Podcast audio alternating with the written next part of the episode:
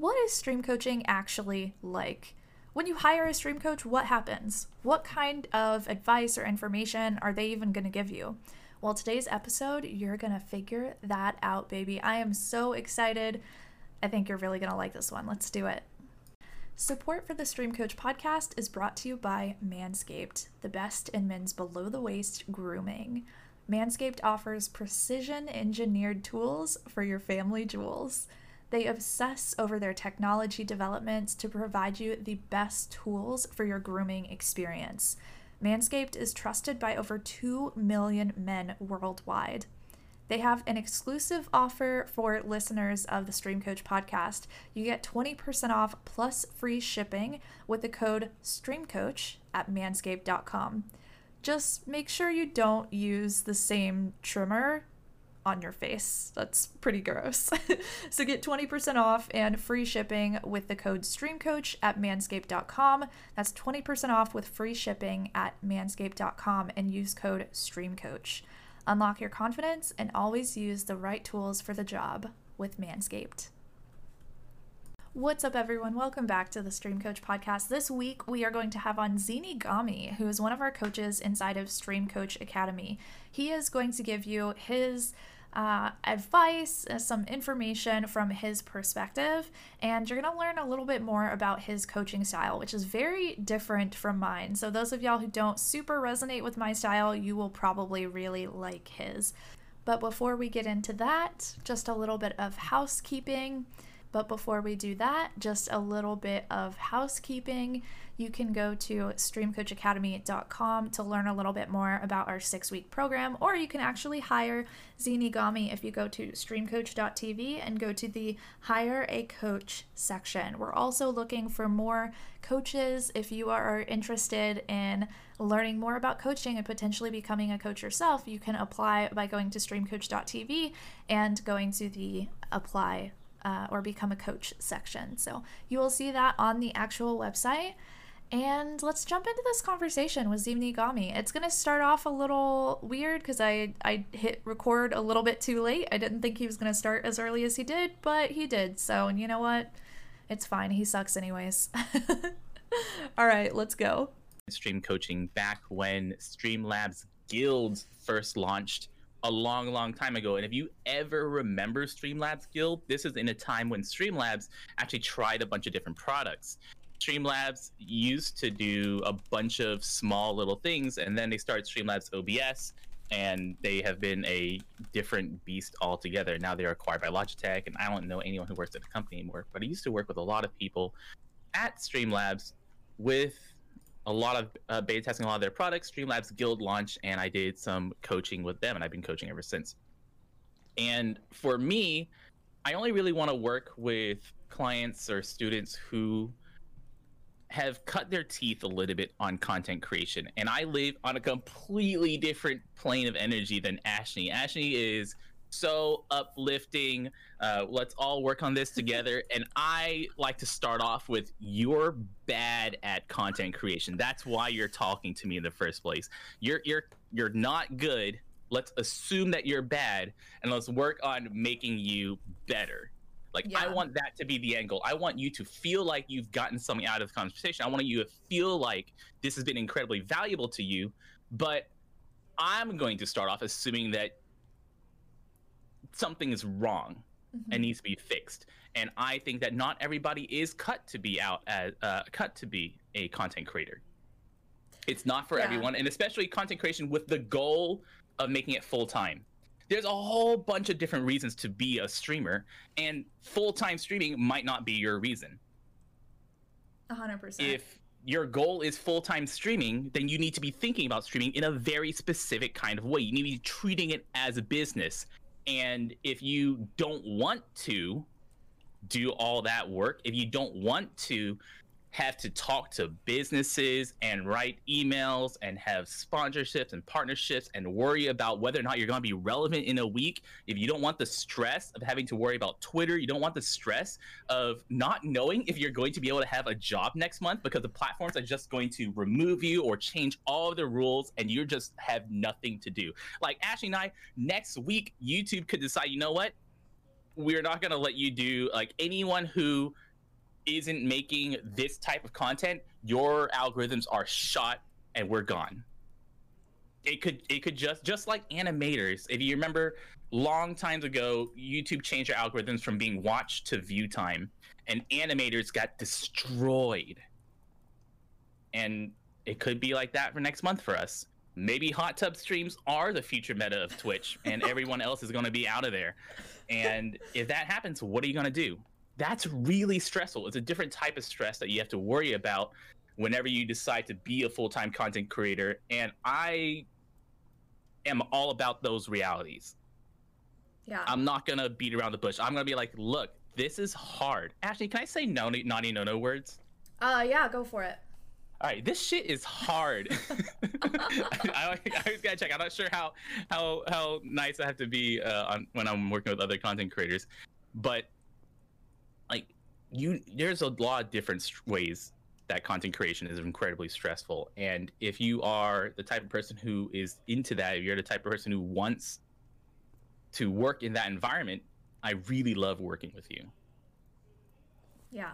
So you're very much our like no BS, straight to the point, very direct coach because there are people out there who they need that kind of energy. And then there are people out there who need more like my energy or like blues energy, which is more tends to be more gentle um, and kind of emotionally supportive. Um, we still get into the like strategic side of business, and that's not to say that we're gonna bullshit you, but we are um, just gentler in our approach versus someone like Zini who's very direct and very great for those people who need that super direct uh, comments and attention. So that's kind of why I wanted to bring you on the team because I knew that that's the type of person that you were and I knew that there were a ton of people who needed that type of of coach. So, yeah.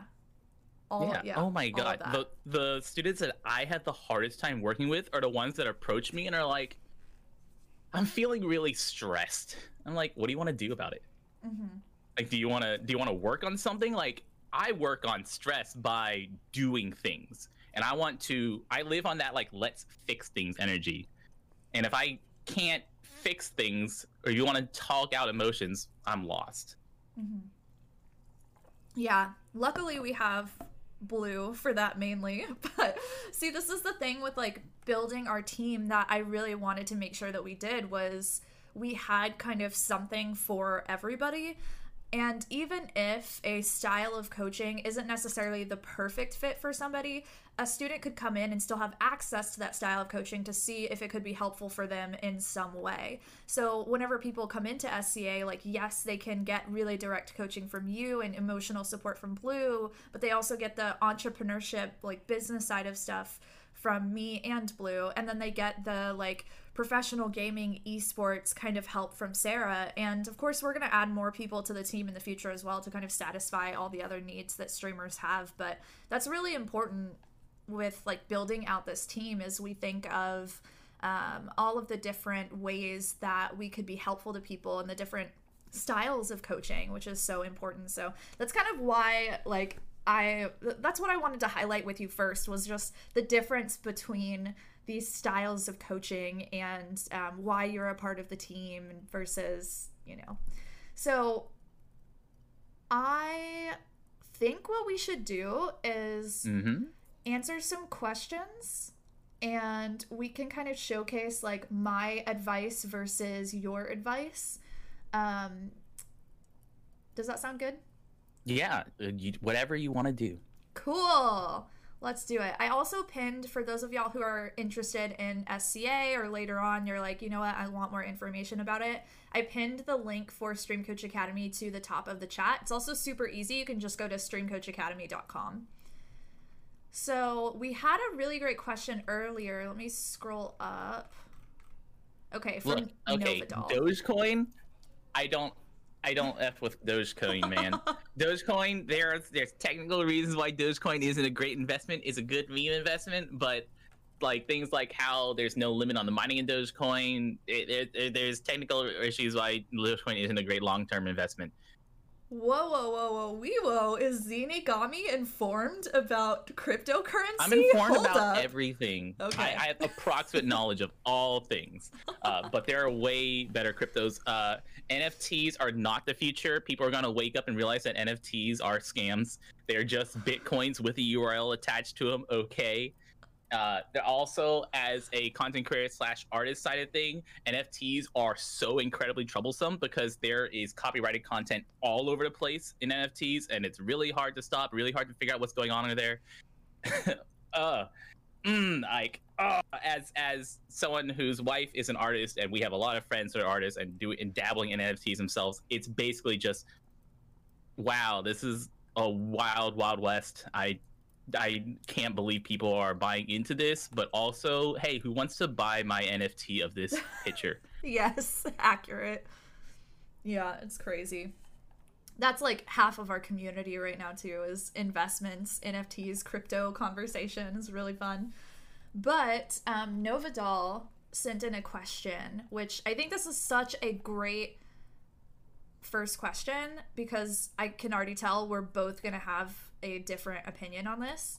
She said, Viewers heavily push me to play games. However, when we decide on which game I should play, my viewers instantly leave within minutes of me loading up the game. I feel like I get better viewer retention if I do just chatting. What would you say if a student came to you and, and asked something like that? You go first. Me go first? Yeah, I like disagreeing with you. That's accurate. Okay, so I feel like you, as a content creator, it's kind of your responsibility to uh, ac find a way to accurately gauge your viewers' needs and wants of what kind of content they want to see from you. Typically, whenever you go directly to your community and you ask them uh, what you should play or um, even other questions like, should I I don't know, insert literally any question you're going to ask your community here. Um, if any of those questions pertain to content creation, like should I make this kind of YouTube video? Should I make this kind of stream schedule? Should I change this thing about my channel? A lot of times they're going to choose the thing that they feel is going to make you the happiest. And their viewers typically can be a little ignorant whenever it comes to what is actually best strategically for your content. So even though they're going to say something like, "Yeah, do that. Stream whatever you want. We'll be there no matter what. We're going to support you even if you're, you know, streaming something completely different." The reality is that that's not typically true. Um, viewers love supporting you and they genuinely do care about you but ultimately people are there to watch the kind of content that they want to watch and it doesn't um, uh, that those desires and those needs aren't necessarily going to change just because you want to change um, they're still going to want to watch a specific kind of content and that's what they're going to be drawn to. And so if you completely change then they may not be drawn to watching you anymore. So this is super normal whenever this happens. If you are feeling a little discouraged by this or feeling like you know you you kind of want to give up because your viewers said one thing and did another it's very very normal. Um, but i do think that you're right in this this last sentence so this last sentence is you stepping into that role that I talked about earlier, which is you being the one who's responsible for figuring out what your viewers want. If you feel like you would get better viewer retention when you're doing just chatting, and you have personally noticed that, you, the person who has experience in content creation, not based off of a question that you asked your viewers, that's probably the right move. I have personally seen a huge influx in retention because of doing just chatting. There's a reason I stopped playing games on my stream and switched over to just chatting. It doesn't work for everybody, but that was a shift that I made that became really successful for me. So I would encourage you to do that if you feel like that's the right path and then just check out the numbers and see how it works out after a couple of weeks. That's mine. What do you think, Zine? Uh, so this, I love this one. I, I like Mhm. this one a lot, and I would say also Pondo. I'm gonna get to yours. Um, I would say with this one, the question of, I, I break this down to, what game do I play to be successful? Is basically the energy behind this question. I'm playing this. Should I try this? I tried this. Should I try this? I tried this and it wasn't working for me. And I tried this and it was kind of working for me. What do you think of your opinions on these? There's a lot of questions that are in this basket that basically boils down to what game should I be playing? And the problem behind this is you're thinking about content creation backwards. A lot of people think about what is the topic of my content and how does that help me be successful instead of what is the core draw behind that content and how do I make this valuable to viewers in the first place? If we can answer that question first, then all of a sudden the game that you're actually playing becomes much less relevant as you figure out why people are watching you the deeper meta question of what makes you compelling as a content creator then all of a sudden you're going to be able to apply that to multiple different topics on multiple different categories or multiple different games if you're watching me because you're watching me for uh, x reason because i'm a vtuber because of whatever it is and then i'm i'm an educator i make guides for this game right i teach you how to play this game better then I can start off in one niche. I can start off teaching you how to play Monster Hunter better, and then as that game or niche starts dying, you're able to pivot off better. But there should be an answer to that question of why someone is watching you for this type of content rather than what content are you making and why are people watching from there. Slightly different twist. Same question, slightly different twist on it, and the thinking is reversed. It's not what do I play, how do I make good content? It's how do I make good content, and then what am I doing to help make that good content? And that's the big difference in how we need to get you guys thinking. That's pretty good. I was not expecting that answer. okay. No, I love that question. I love it. It's one of my favorite questions because everyone asks it. It's like the easy first question on like the, the, the cheap question and it's a mm-hmm. it's the reason that i've lost a lot of clients well not like a lot of clients but i've lost several clients because of it because i didn't give a satisfying answer to that because all they wanted was the easy answer that how what what do i play on twitch in order to get more popular well i can't tell you that because if i could yes. tell you that one this meeting would be a lot shorter and two i need to be charging a lot more for this meeting if i could tell you what to play and be popular exactly that's a huge i think misconception of coaching is that you can uh, that there's this like path, right? That there's this step one, step two, step three. Here's exactly the kind of games you should be playing, exactly the schedule that you should be playing it. But really, everybody's journey is so different because uh, everyone's an individual. And so mm-hmm. there are some things that work for large groups of people, but still, everyone has a different path that is. Uh, that is true to them that is you know unique to their specific interests and availabilities and uh, goals and all of that and so that's really what coaching is is figuring out how do you balance all of those things and it's not it's not a simple answer as like do exactly this and exactly this and you're going to grow it's very much a um, you know trying to figure out how the pieces of the puzzle fit together together for this specific individual Yep. As a coach, I'm not interested in telling you what content to make. I base I can't answer what content do you make. Mm-hmm. I can help you how to make better content, but I can't tell you what to do in the first place. That is actually impossible for me to figure out because it's something that all of us content creators are struggling with on a constant basis. How do we chase what it is that we're supposed to be making? Uh, so no one can answer that one unless you're actually a YouTube bot that knows what's popular right now. Right. For yeah. the SCA two hours a week. Yes. That one, that one. Let's jump on that one real quick. Okay, so Dr. Gamester said you mentioned two hours of work per week in the application. That seems kind of low. Where did that number come from? I'm asking this again, so ignore. Um, do you want me to get, to take that one?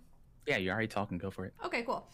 so, the two hours of work per week is an estimation. This is an estimation that was based on um, people who we assume are streaming pretty consistently, also have either a nine to five job or are going to school, and also are in uh, SCA and trying to, you know, get the most that they can out of the program. So I'm I'm basically trying to allow someone the space to be able to juggle this full-time job, full-time school plus their content creation plus being in our program, which can be a really intensive program. I would say two hours is probably the least amount of time that you would put in. If you're if you really want to take advantage of all of the resources that are in there, there's more than two hours of, of resources available.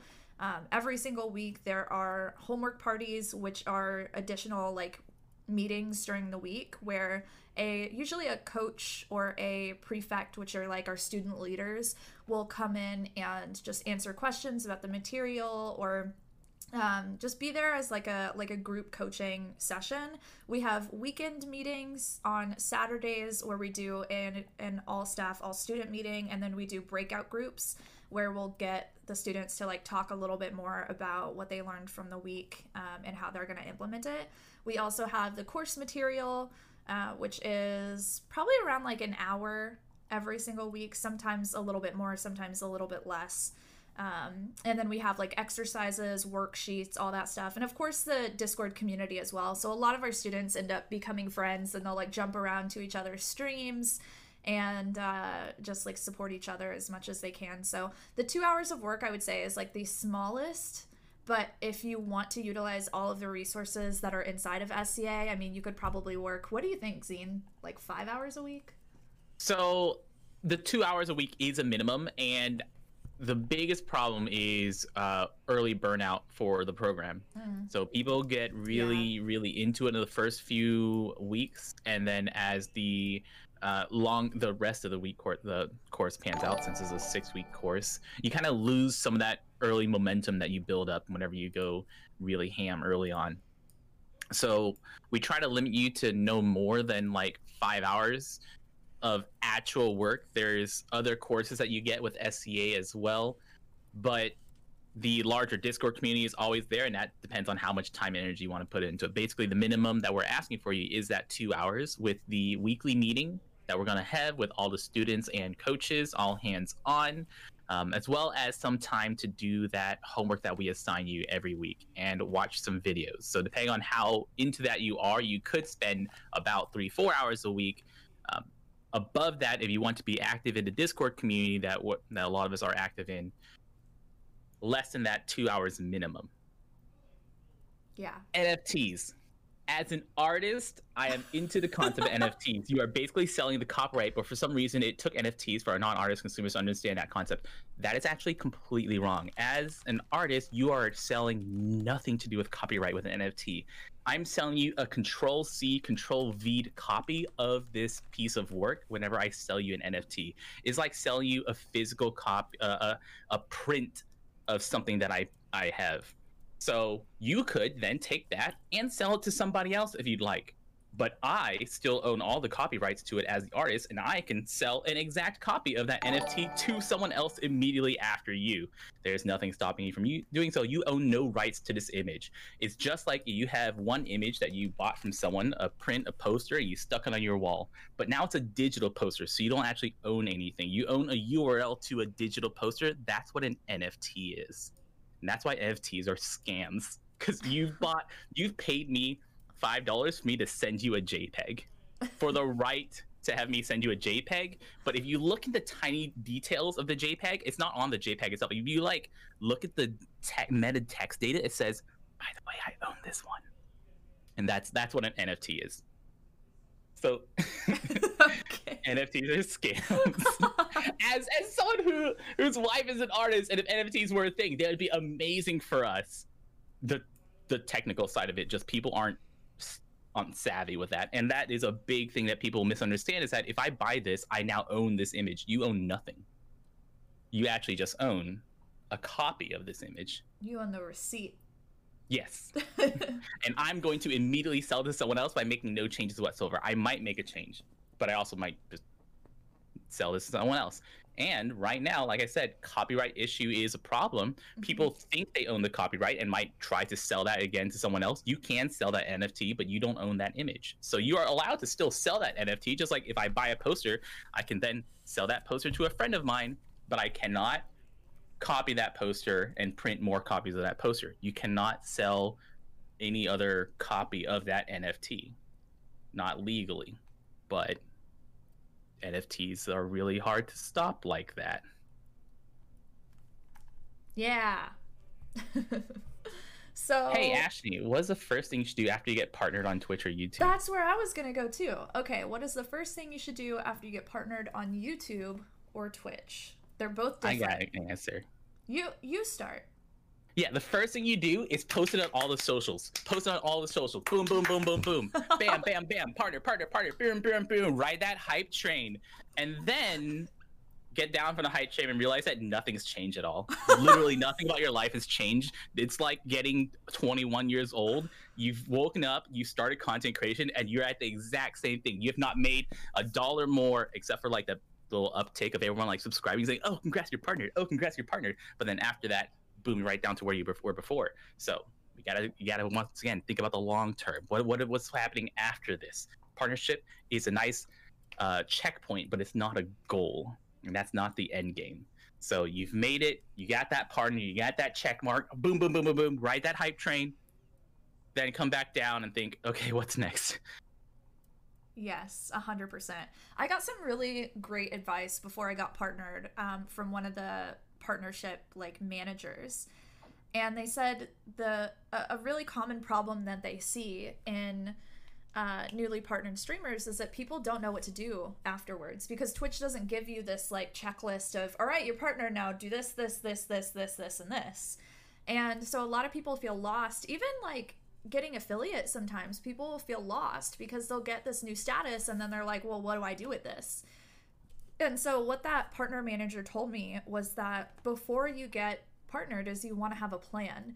Uh, because whenever you do get partnered you're going to have a decent amount of momentum. You're going to have from like posting on social media there's probably going to be a, a quite a bit of interaction. You're going to be in front of a ton more people than you would otherwise because people love to like celebrate success and surround themselves with success, right? And so you want a plan for how to capture that momentum. And you want to find a way to use that momentum to continue your growth. Because what happens for a lot of people, especially after getting partnered on Twitch, this isn't necessarily true for YouTube, but a lot of people getting partnered on Twitch will end up losing a lot of their community because they don't uh, stick with the momentum or like they change games. There's a lot of reasons that this happens, but this is like super common. And so having a plan before you get partnered for what you're going to do with the momentum after you announce that partnership can be super helpful. Um, um, in my opinion, what you should do after getting partnered on Twitch, yeah, like light it up, tell everybody that you just got partnered, have your first partner stream, and make it into a, a really exciting moment. Um, sell yourself and your channel during that that stream, and try to get people to come back. Um, find ways to either give people something for free or help them really directly during that stream so that they kind of build up this reciprocity for you and uh, have a lot of fun because I remember getting partnered and feeling like, oh my god, I made it. But the reality is that, yeah, it's just, it's honestly just a, a step. Whenever you're not a partner, it feels like that's the only thing that you can focus on. But then after you're a partner, it's like, that was cool, but there's so much more out there than being partnered on Twitch, honestly. I remember exactly my first thought after getting partnered. I got partnered um, five years back, six years back, before like affiliates were a thing. Uh, back when partnerships wanted you to have 300 concurrent viewers, like I was applying regularly at 150, 200 viewers and getting denied. Um, all in an incredibly small niche. So my audience was entirely brand new to Twitch and 300 was the number, three to 500 was the number that they're looking for. And my first thought after getting partnered is, thank God I don't need to do Patreon anymore. just it's like cool. Now I don't have to try to push Patreon. I can just do Twitch subs instead of Patreon because man, is it a pain to do Patreon as a Twitch streamer? Like why, uh, why move them off platform to another platform for that? Is now I just got an on-platform way to, to get that. Like cool. I don't have to worry about that anymore. Yeah. I remember like I remember getting partnered and seeing it really late at night and filming myself freaking out. And then the next day, I think I was like driving to get some food and I was on my way home and I remembered like I'm a Twitch partner. Yeah. and I just thought it was such a little badass. Oh yeah, that is all right. So what do you do after you get partner? Right after you get YouTube partner, Twitch partner? Um, You smell that? That's a smell of superiority. That just comes with being a Twitch partner. Mmm, do I radiate energy that is better than you? My check mark proves it. I have been validated as a content creator. Oh, yeah. And that's one of the most important things. Yep. Accurate. Um, let's see. They're talking about How do you set up a They're studio? that. How do you how do you make a studio for yourself whenever you uh, don't have a place? Yes. How should I make a YouTube video if I don't have a good area to record myself? Be a VTuber, so you don't have to worry about any of it. yeah. Yeah. If you're a VTuber, everything can be ugly. That's fine. So there's there's two sides to this. One, what if you have a ugly background? What if you have ugly visuals to your stream? This is easier to remedy. There's a lot of solutions for that. VTuber, I legit offer that as an answer to what if things are ugly. What if I'm in my living room? What if I'm in my bedroom? What if I'm streaming from a bathroom and there's a toilet behind me? Like whatever it is, as a VTuber, VTuber's hot right now. You could do that. Um, green screen is the other solution that kind of fixes the background problem. That get a green screen and good lighting, and then all of a sudden the background doesn't matter anymore.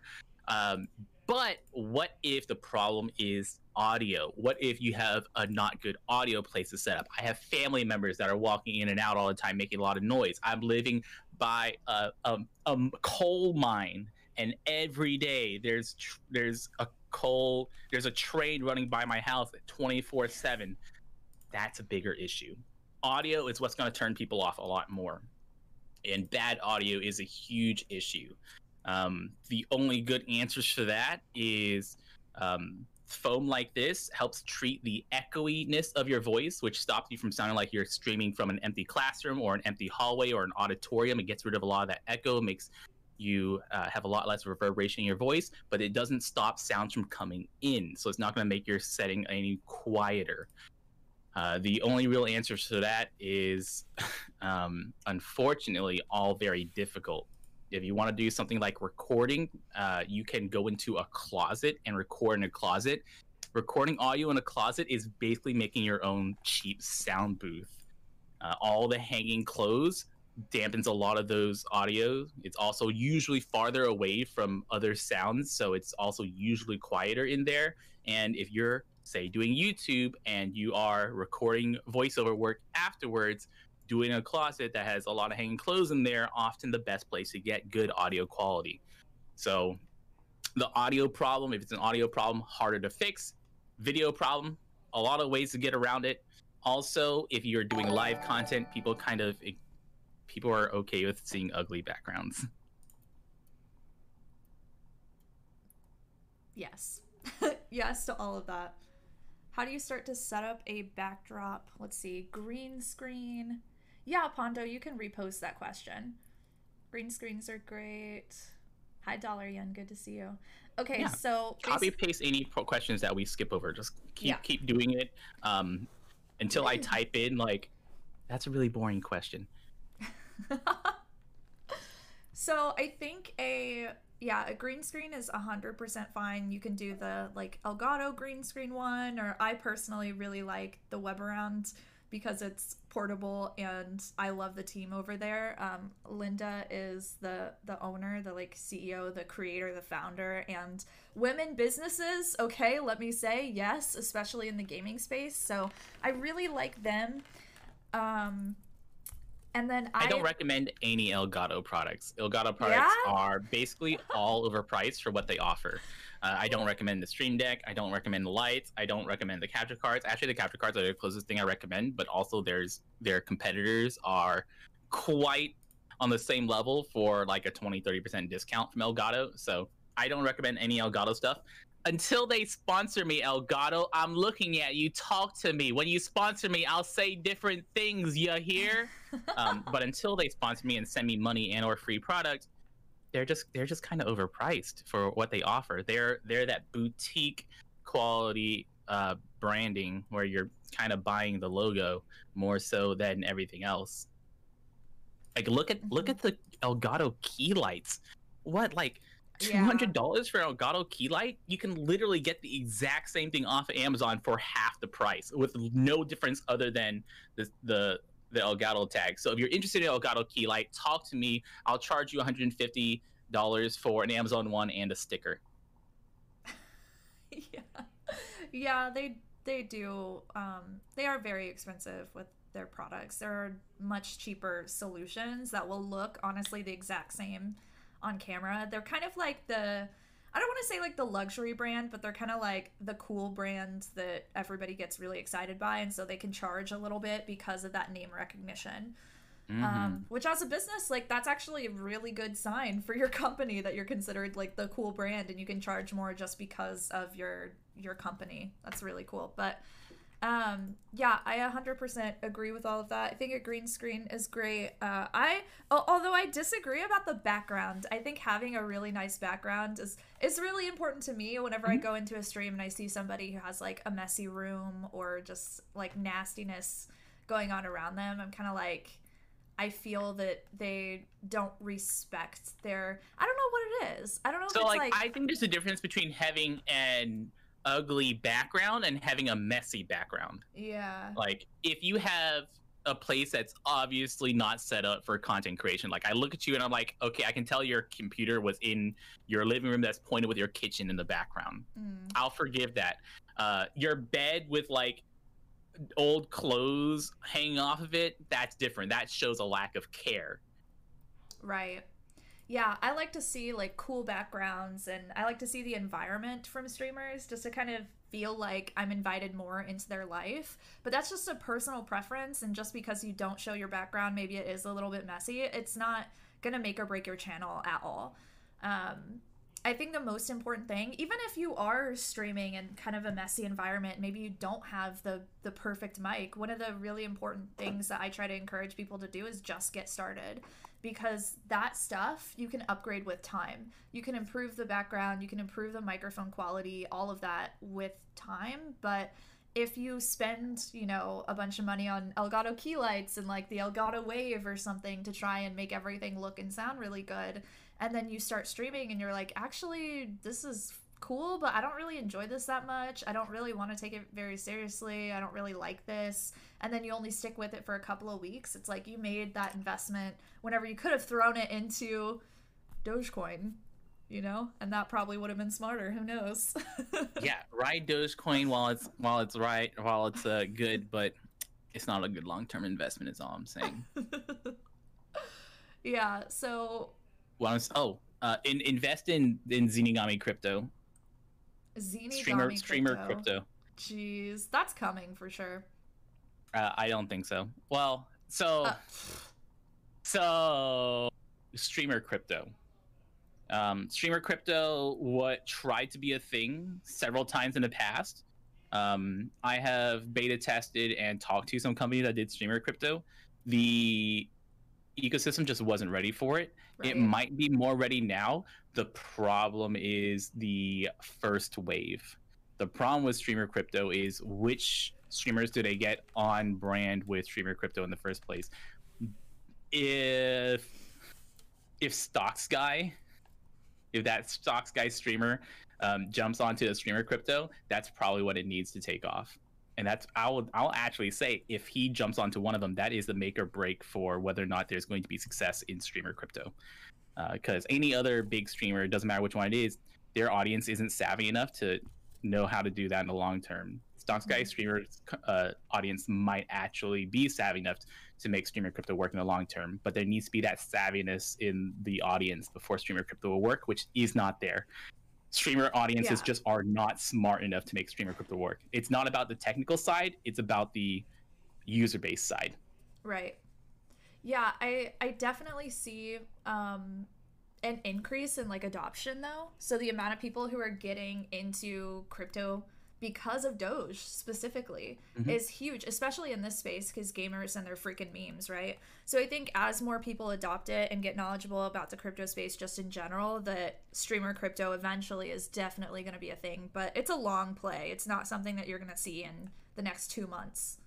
Yeah, But here's here's the weird uh, caveat to streamer crypto is that if you're savvy enough to understand how to play streamer crypto, you might as well just do real big boy cryptos. Right. Like if you understand crypto well enough to think that streamer crypto is going to be a long term investment, why not just do the real thing? Why not just go onto a real crypto where you know that it's going to be a much safer bet? It's not going to be as volatile unless you're literally speculating, unless you're literally using money for speculation. This is going to be a thousand dollars that might be gone tomorrow. Uh, I don't have to worry about that. I literally think this is probably going to be gone. It might be successful though.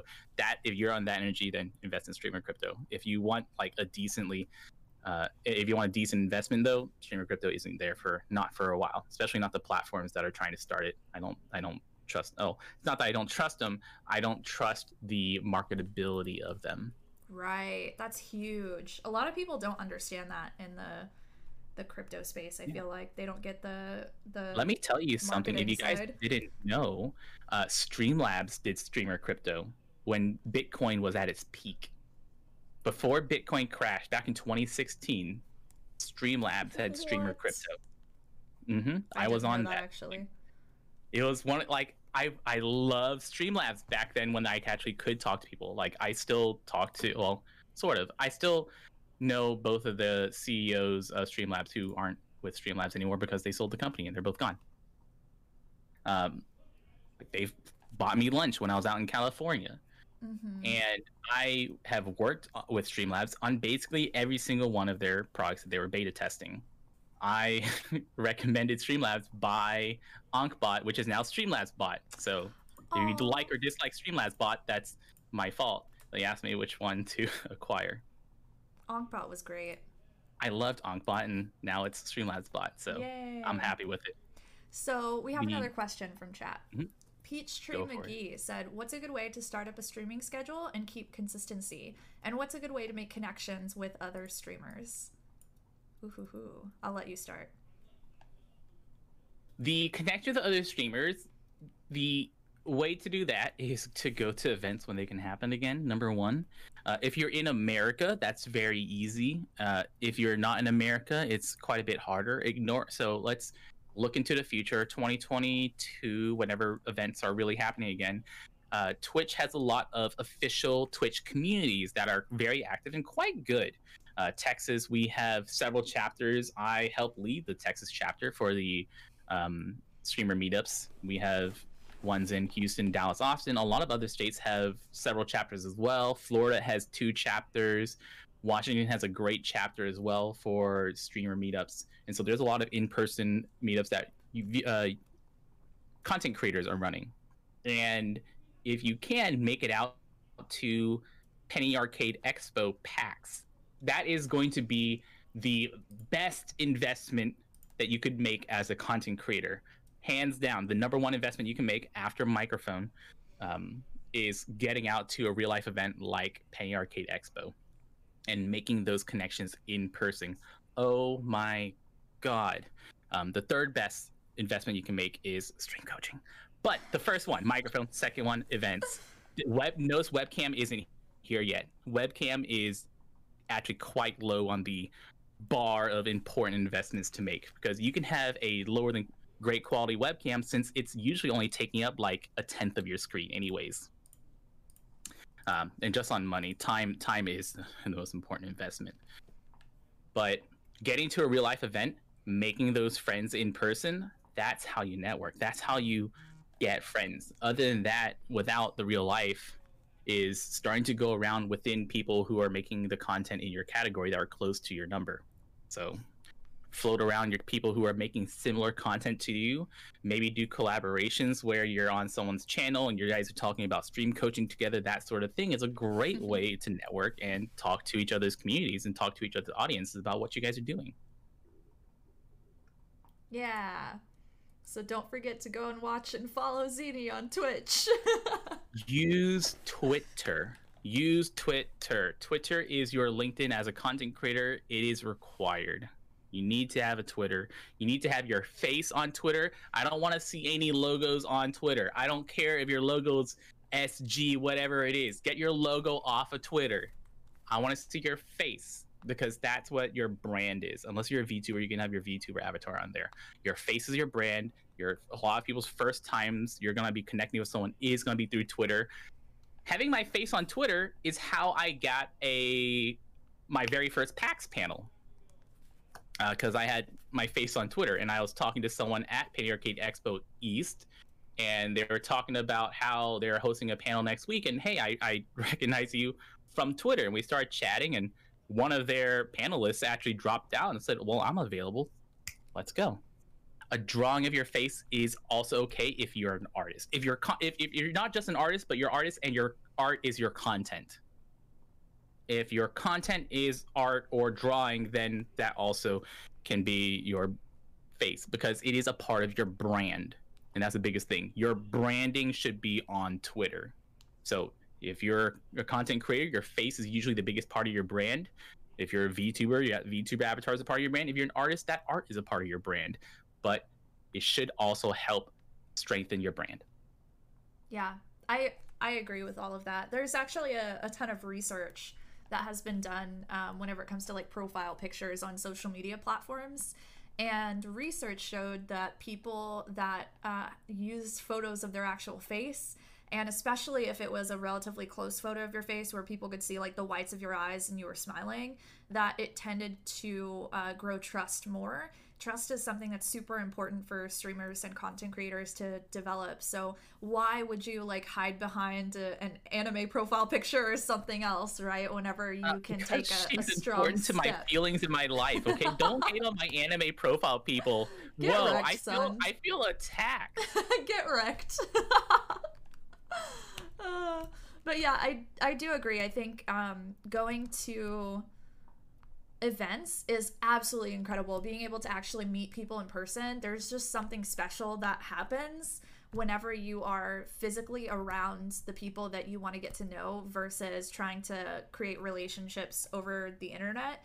Um, not to say that internet relationships are like, you know, bad or not as as helpful or worthy because they definitely are, but it's uh it's just something different. It's just so much more real, I think. Yeah. So events 100% and other than that yeah i would say twitter talking to people um, i think what a lot of people do though with this is that they have this under or they have this expectation that if i make connections with other streamers and they pursue this like traditional networking strategy that it's going to make your stream grow. And there are definitely examples of people like one of whenever i got partnered one of the girls that got partnered around the same time as me got partnered because she was so great at networking on twitter. She was able to create these like just huge threads of people that were trying to talk to her constantly.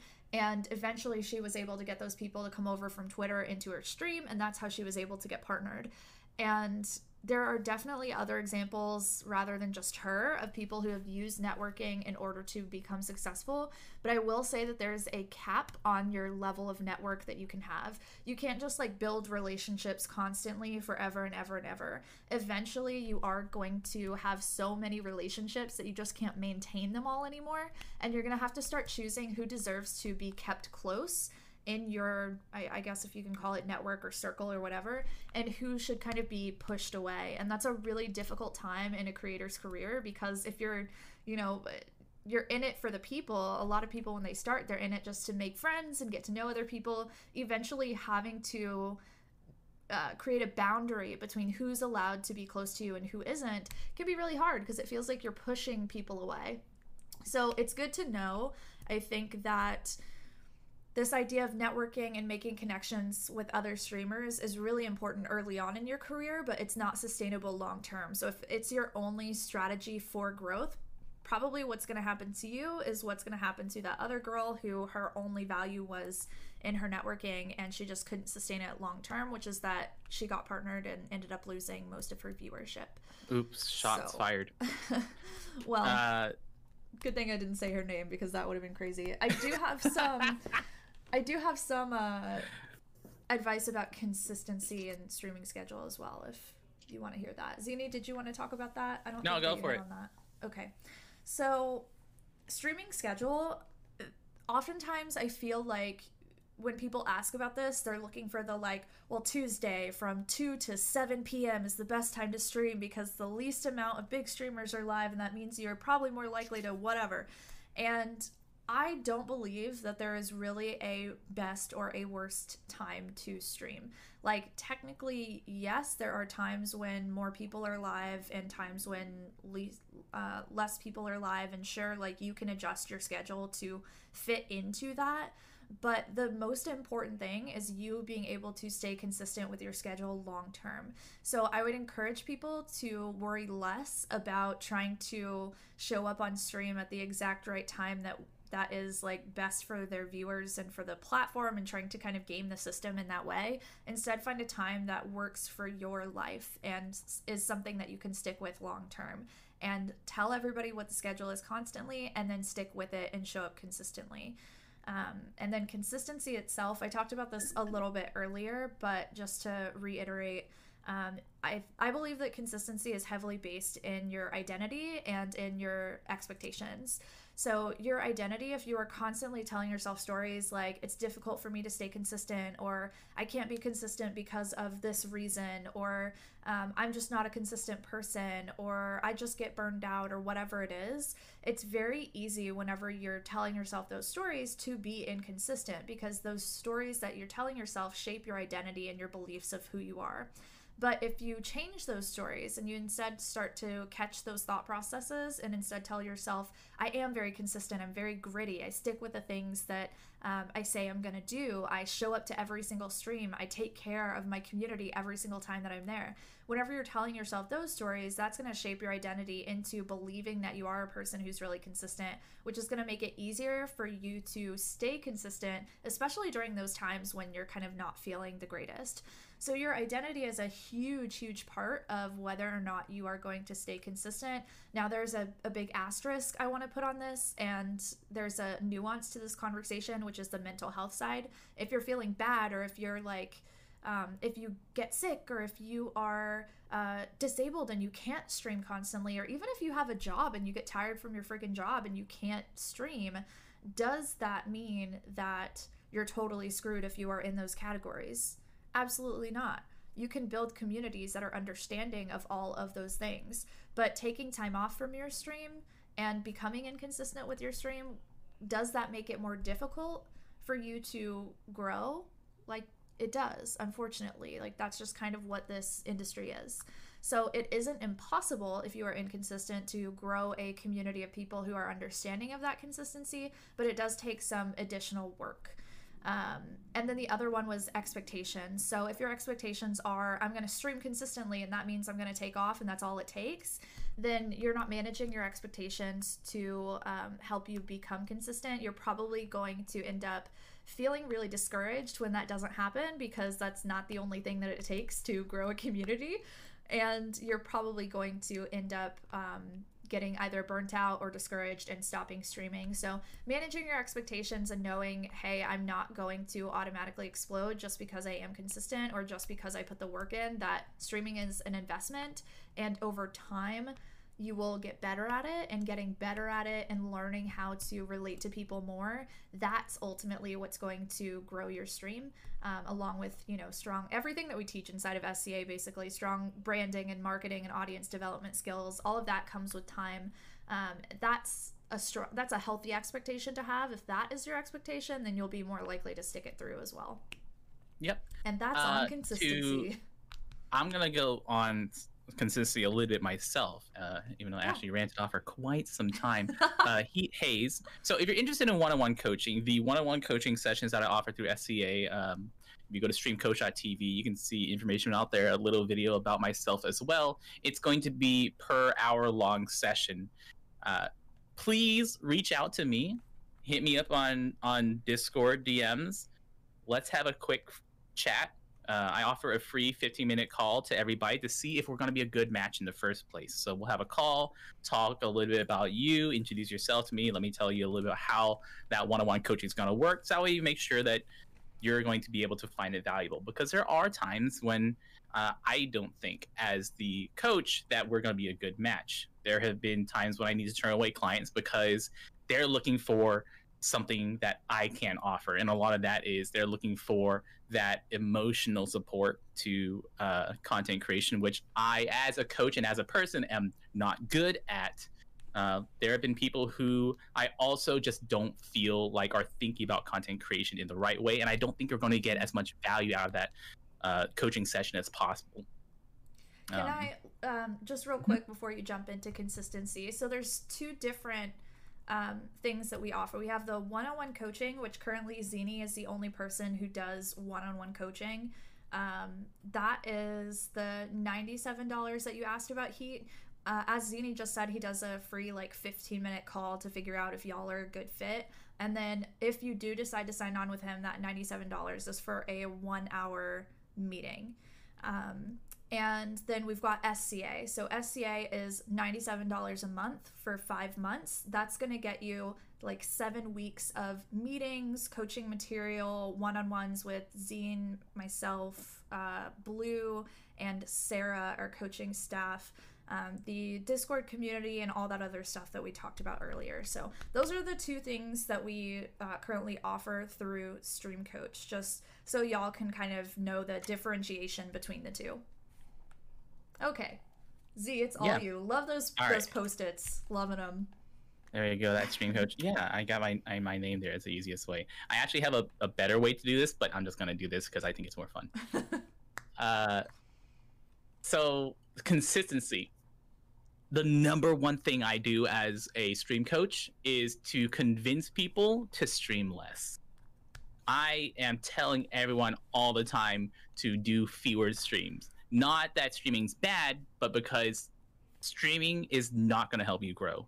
Usually, the problem that people are approaching us as coaches is how do I grow discoverability? How do I get myself noticed? How do I get myself in front of a larger audience? And streaming does none of those things. Streaming grows engagement and familiarity with your existing content or in, in your existing audience. That's how we build a rapport. That's how we strengthen that rapport. Streaming is like throwing a party and inviting your friends over. How do you make a friend?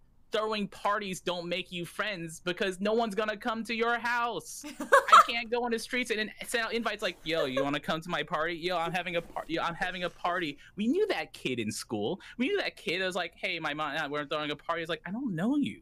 I don't want to hang out with you. I'm not gonna come. To, it's my friend going because that's why I'll hang up because my friend is going to the party.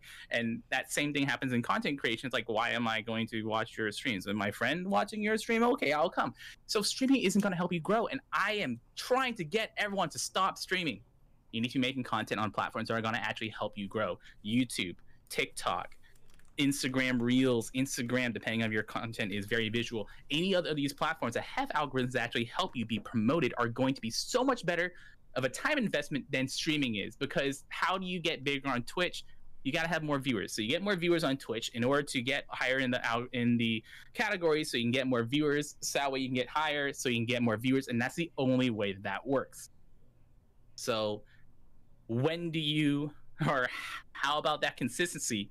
Uh, be less consistent on Twitch, be more consistent on other platforms. That also helps out so much for that consistency problem people have. Because mm-hmm. if you have five hours a week to dedicate to content creation, you could put a YouTube out in five hours a week. It's really hard to do a five hour stream, set, uh, like do several streams a week is what Twitch basically requires. A five hour stream once a week is nothing a five hour content creation for YouTube gets you a decent YouTube video. And now you have a route to start trying to find an audience. Here's an exercise I love doing with people. When was the last time you linked a Twitch stream to somebody that's not your own? When was the last time you sent somebody a Twitch stream, posted a Twitch stream to Discord, done something like that? And then what is the reaction you get off of posting that Twitch stream? If you send a Twitch stream to someone, the first reaction is, who is this? Why are you sending this to me? They're not even live right now.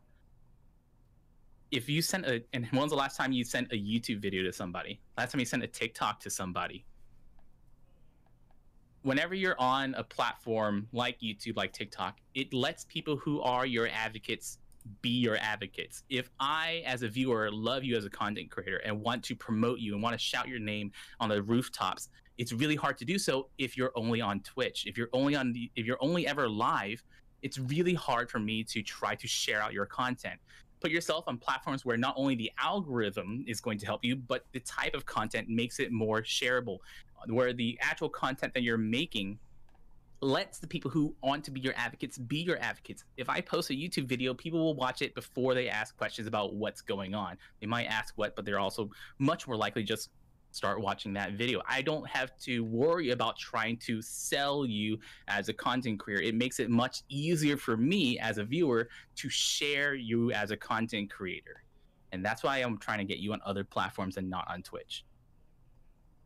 Yeah. Uh, also, YouTube Live is terrible. Hey, Ashley, what are your opinions on YouTube Live since you're live on YouTube? Ooh, I actually just made a TikTok about this.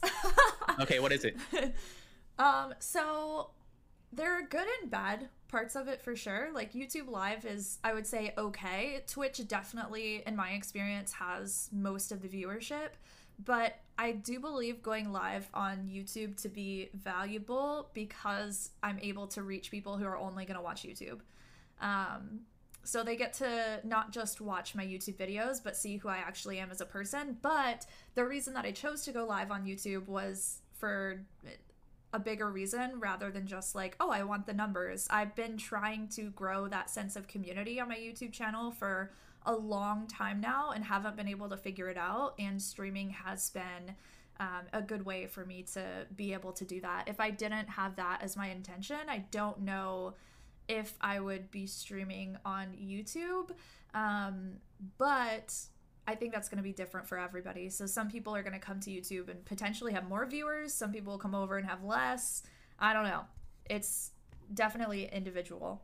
As a Twitch affiliate and Twitch partner streaming on YouTube, you're not allowed to do simultaneously. Uh, you have to look at your specific contracts for that. Different partners and affiliates might have different contracts. It's basically now all boilerplate, so now it's very likely to all be the same, unless you're big and cool enough to actually then get counter with Twitch and say, no, this isn't the contract I want. I want to negotiate. Unless you're cool enough to do that, which most people aren't, unless you're already incredibly popular and have a lot of money.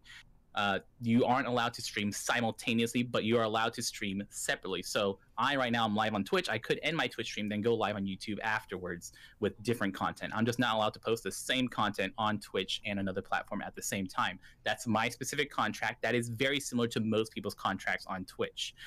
Um, there was a oh shoot, I, I I missed it now that there's something like I, oh oh oh YouTube streaming do you know do you guys know where to find youtube live content in general? Like if i want to find live content on twitch you go to twitch you find the live content. Easy.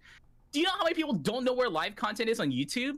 If you want to find live content on youtube you go to the youtube homepage. You look on the left side. You scroll down and then you have to look next to other categories. What is it by right now? It's by ga- between gaming and fashion and beauty, by movies and YouTube Premium and learning. That's the category that live is in. And then you go there, and then you scroll down, and then you find gaming, and it is impossible to find live YouTube content if you don't have an mm-hmm. existing audience.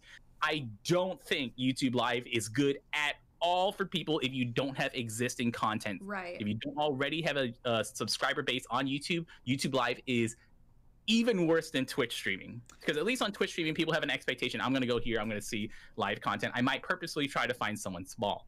On YouTube, nobody does that. So There's, there's 95% of the time, yes. Although there was, um, who was it?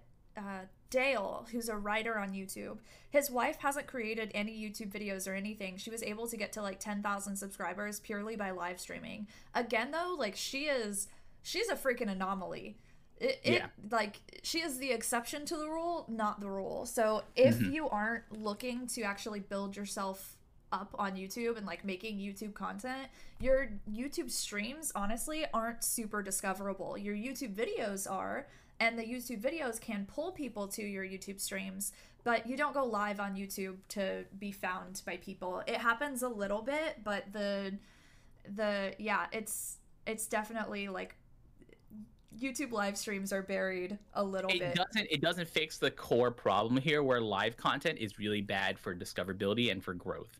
It's Right, just terrible. exactly. And what is the reason that we are drawn to live content is live interaction. It's that live uh, rawness of it. If you're no longer live, that value is gone. the main purpose of live content is no longer there when you're no longer live.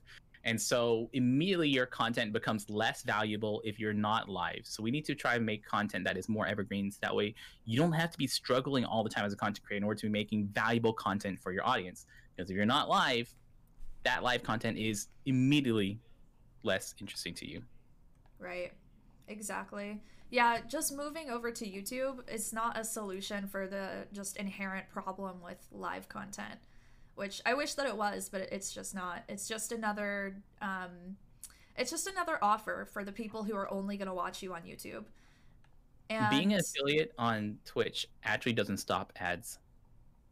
Or not being an affiliate doesn't stop ads. Sorry, I interrupted you. Keep going. No, you're fine. okay. That was basically it. Okay. Yeah. I'm just looking um, for more questions in chat. Let's talk about restream and streaming on multiple platforms. I okay. generally dislike greatly streaming on multiple platforms. Um, and the big problem for this is it really splits your viewer base. And it can be very, very off putting to people to hear you talking to a subsection of your audience that I cannot see or interact with. It's, I, I correlate is when have you been in a room where you're talking to somebody and they're on the phone and they're trying to talk to the person on the phone and you at the same time? How frustrating is that? They're they are hearing someone who's talking and you can't hear them. I know that you can get Restream to talk in chats at the same time, but whenever you start building momentum on certain platforms, it's going to be very off-putting to a lot of people when they don't see those people that you're interacting with at the same time as them. Um, I do absolutely support trying out different platforms. Maybe Facebook Gaming is a platform for you. Maybe YouTube. Maybe uh, Caffeine or whatever other platforms that you're gonna tro- Trovo. Tro- I can't remember the, the, one with the T and the uh, uh, chameleon. Maybe one of those live is gonna be working for you. But trying out multiple at the same time using Restream maybe that's how you find where you want to put your energy, but using it in the long term, I quite dislike. Yeah. How do you feel about like the um so there's a chat integration that Restream has where you can mm-hmm. actually see the chats in every mm-hmm. on every platform. Um, how do you feel about that? Yeah, I think that's helpful, but I don't think that is the answer to it because you're still splitting your viewer base. You're still splitting where the audience is. Mm-hmm. There's a different language and different personality to YouTube than on Twitch. Like we don't use emotes on YouTube as much. You don't have uh, Ashney emotes, you don't have Kappa, you have a lot of things, and that's a large part of Twitch language is using emotes and Kappas and stuff like that. And so even language wise, there is a big distinction between how YouTube works and how Twitch works. And same thing for Twitch and Facebook. There's just a different audience and a different personality to the platforms, and your content should be aimed at working on one of these platforms better. Yay! Aw, I'm getting racist uh, follows. Oh, cool. Aw, Those are yay. super fun. I'm getting follows. hey, what do you do whenever that usually happens. Um, I'm uh, actually. Uh, I enjoy watching bathroom, my follower so... number go up, and then okay, go to the bathroom. I'm gonna. Okay, I'm yeah, gonna you, you handle them. Guys, did you do you guys have Twitch? Do you have guys, guys have Amazon Prime? Did you know that with Amazon Prime Stop you subscribe, this subscribe immediately. You're gonna go, go to the bathroom. I, it's my turn. I need money, guys. I need money. Subscribe to my Twitch channel, twitch.tv slash Zinigami with your Twitch Amazon Prime subs. It costs you nothing every month. Yeah. okay. Good. It's my show now. Welcome to Zinigami Hour with your boy Z, the man, the one, the only.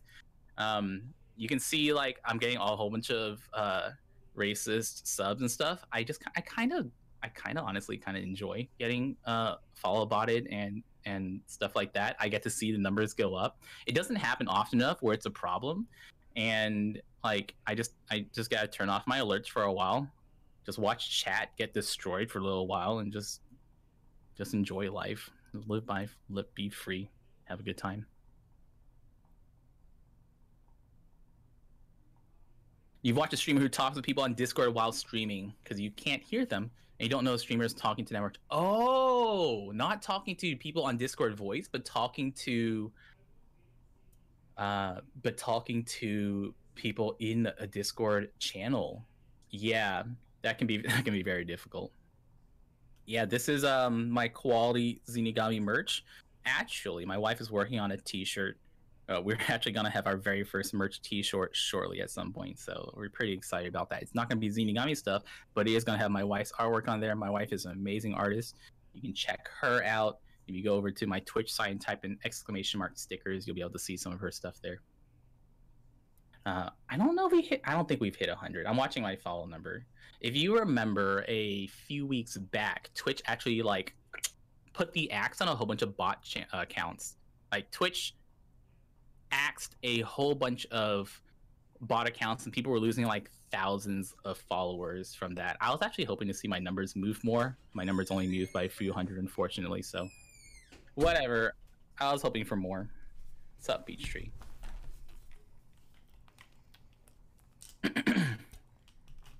Finding more manageable conversation speed over on YouTube. Excellent. Oh, microphone. Yes, I have your I have your comment answered here and I'm going to and let's talk about microphones.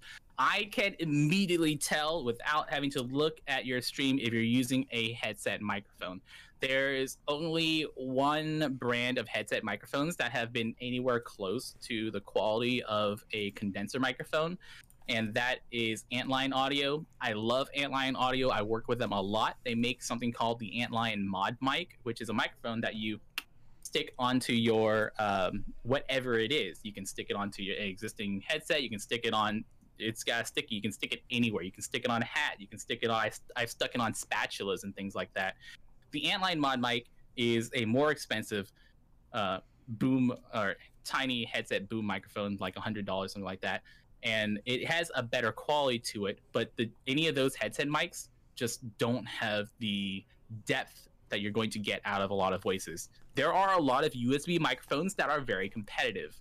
Blue, um, sponsored by Blue Microphones. I do like their products. The Blue Snowball is a great starting point for a lot of content creators, where it's a great money for ease of use area because you can get you can absolutely get better microphones for the same price as a snowball and you can absolutely get um, a better quality microphone.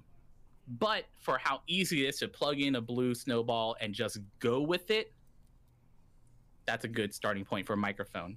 And the blue yeti and any of the higher quality blue usb microphones have the exact same internals as a blue snowball. The difference is the Yeti and the Yeti X have multiple capsules in there. They have two capsules instead of the one capsule in the blue, which allows you to have things like the ASMR style of microphone where you can hear the left versus hear the right.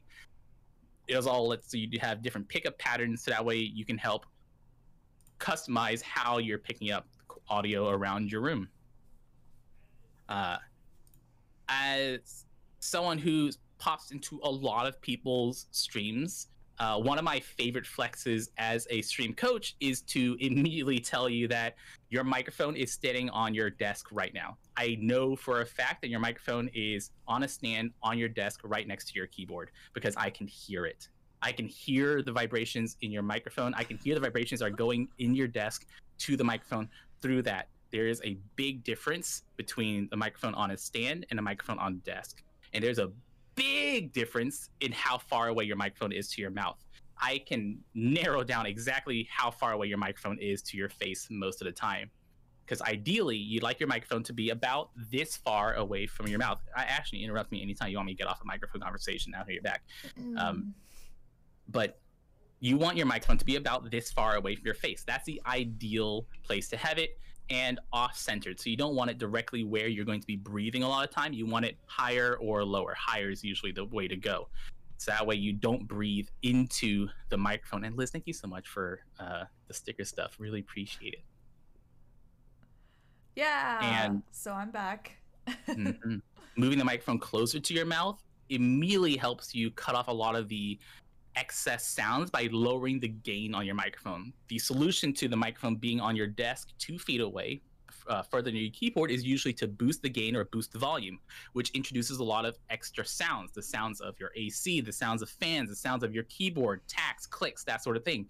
As soon as you can move the microphone closer to your face, you can lower the gain. You still get the same volume, the same quality out of your voice, but it reduces a lot of that background sound and makes things sound way better overall.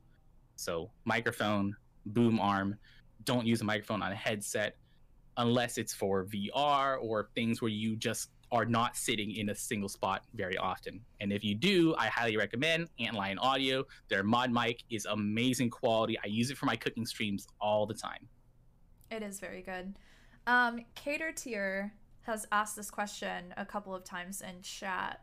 What would be the biggest differences for streamers who game versus streamers who create art slash animation on stream, like in terms of challenges and growth strategies? you can go ahead and handle that one because I am not the like art slash animation stream professional at all. So I have, since my wife's an artist, I have a lot of friends who are um, doing art content creation, and the biggest difference there is it, it is first of all a lot easier to grow in non-gaming related content creation streams because what is mostly on Twitch, Twitch is mostly gaming content creators, and you can start making a distinction for yourself, start carving out your niche, doing artwork, that sort of stuff already helps carve a niche out from the regular Twitch riffraff. You're going to still need to figure out a way to distinguish yourself from other artists. And what art allows you to do a lot is get a lot of your personality across and a lot of conversation across with your audience. You're basically doing just chatting with pizzazz, is whenever you're doing art streams. You got to do just chatting, but now you're drawing as well, and people are getting to see you draw. You have another avenue to flex a skill that other people don't have that you might that might be drawn to you. And so there's a, a potential to find an audience there still need to be getting yourself on other platforms. As an artist you now have the opportunity to yeah riffraff people like jameson who's like a game developer like no one talks to game developers. No one likes them.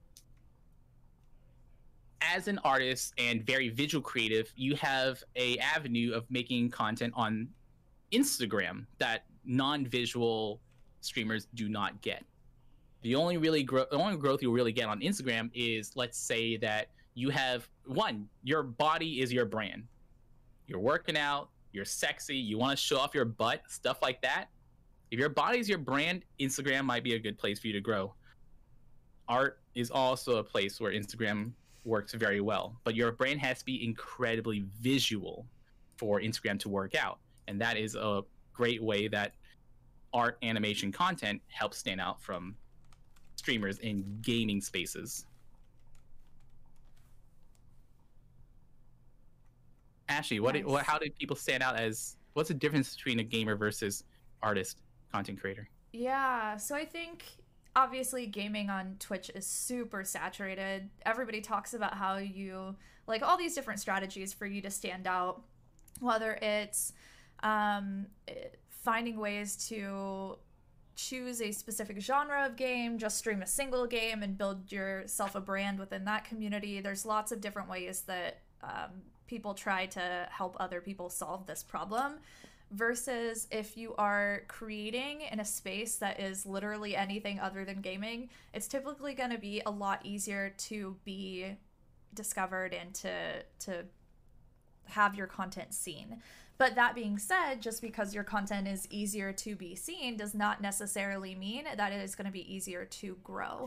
Um, every single genre of creation kind of has its own ceiling in terms of the normal numbers. So, like someone who streams uh, Call of Duty, right? Their potential for growth could be I don't know. There were people wa- like I think there were like people watching like 60,000 viewer streams um, last week because they had some big announcement or some release or something. So that is a much higher number versus another niche of let's say um, let's say like science based streams now, in that space, you might get a like huge YouTuber who's been creating for a while. Maybe they come over to Twitch and they stream and they have like one or 2,000 viewers. But the average person in that space is going to have a uh, a different level of viewership versus the average person who's streaming like Call of Duty, for example. So there are different expectations um, in terms of viewers that you should have depending on the kind of content that you stream. And just because you stream something that is less saturated doesn't necessarily mean that your content itself is going to be more valuable. But it does mean that there's less competition. So once you learn how to make valuable content and how to create stuff that people will actually resonate with it is going to be easier for you to assumedly it's going to be easier for you to attract um, people in these less saturated spaces, which is typically why people say you need to stream non saturated games instead of these super saturated things, because it's just easier to find like a niche for yourself and um, create valuable stuff when you're not competing with thousands or millions of other people. So, if we think about the core engagement reason, why is someone engaging with your content?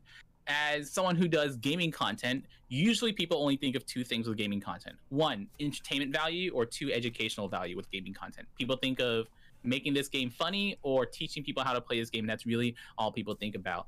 And if you break yourself out of that mold of gaming content creation, there's a lot of value in making content like art content that is educationally interesting for people or um, entertainment wise interesting to people. And if you are a gaming content creator who wants to make entertaining content, you are in the most saturated section of content creation possible. But if you are an artist making entertainment content, your niche that you're carving out, the people who are doing art and entertainment, is much smaller. So, in that way, as you are making the the reason that someone is engaging with your content might be the same, but by changing the topic to something that's less saturated, all of a sudden your content is much more valuable to people. For example, if you are a cooking channel, if you want to make cooking content, educational cooking content is incredibly saturated. Here's the recipe for this thing. That's what everyone starts off with. Um, and if you can add entertainment value to that, all of a sudden it's now more valuable to people doing cooking content because there's much fewer people making entertaining content in cooking than educational content in cooking. Yeah. I'd say I definitely agree with that. Um, let's see. Uh, milk steaks are a great meal. Everyone should be making milk steaks on the regular. What is a milk steak? Don't don't answer that. That don't sounds no, no one shh, no one answer no one answer what a milk steak is. If you know, you know, okay? if you, if you know, you know. Mm, that fits Oh, really okay, well I'm with our sorry. meat milk here. Xylos, thank you so much for that sub. I, I I was told to shout it out for you as well, Ashley. Aw, I love it. That's awesome. Love you, Xylos. Uh, okay, so real quick, where can everyone find you, Zine? Hey, you guys can find me on twitch.tv slash Zinigami or in Zinigami TV on the Twitters or Zinigami on uh, YouTube. You can find me, uh, you can also find me on OnlyFans at Zinigami. There's Oh nothing there yet, but if the uh, if the audience is there, I'm willing to sell feet pics. I'm just waiting for the right number. Ridiculous. All right, Zini, thanks so much for coming on, even though you're a total pain in my booty. If y'all would like to hire Zinigami, you can go to streamcoach.tv and hire a coach to find him there. He's also one of our coaches inside of SCA. So if you're ever interested in joining Stream Coach Academy, he is one of the coaches that you will be able to have unlimited, oh boy, meetings with. So I hope y'all love this episode. If you would like, don't forget to subscribe to the show. Leave a comment on your uh, podcast platform. That's going to help us get in front of more people. We would really, really appreciate it. It would mean the world to us if you would help our show take over the world. I will see y'all in the next episode. Bye.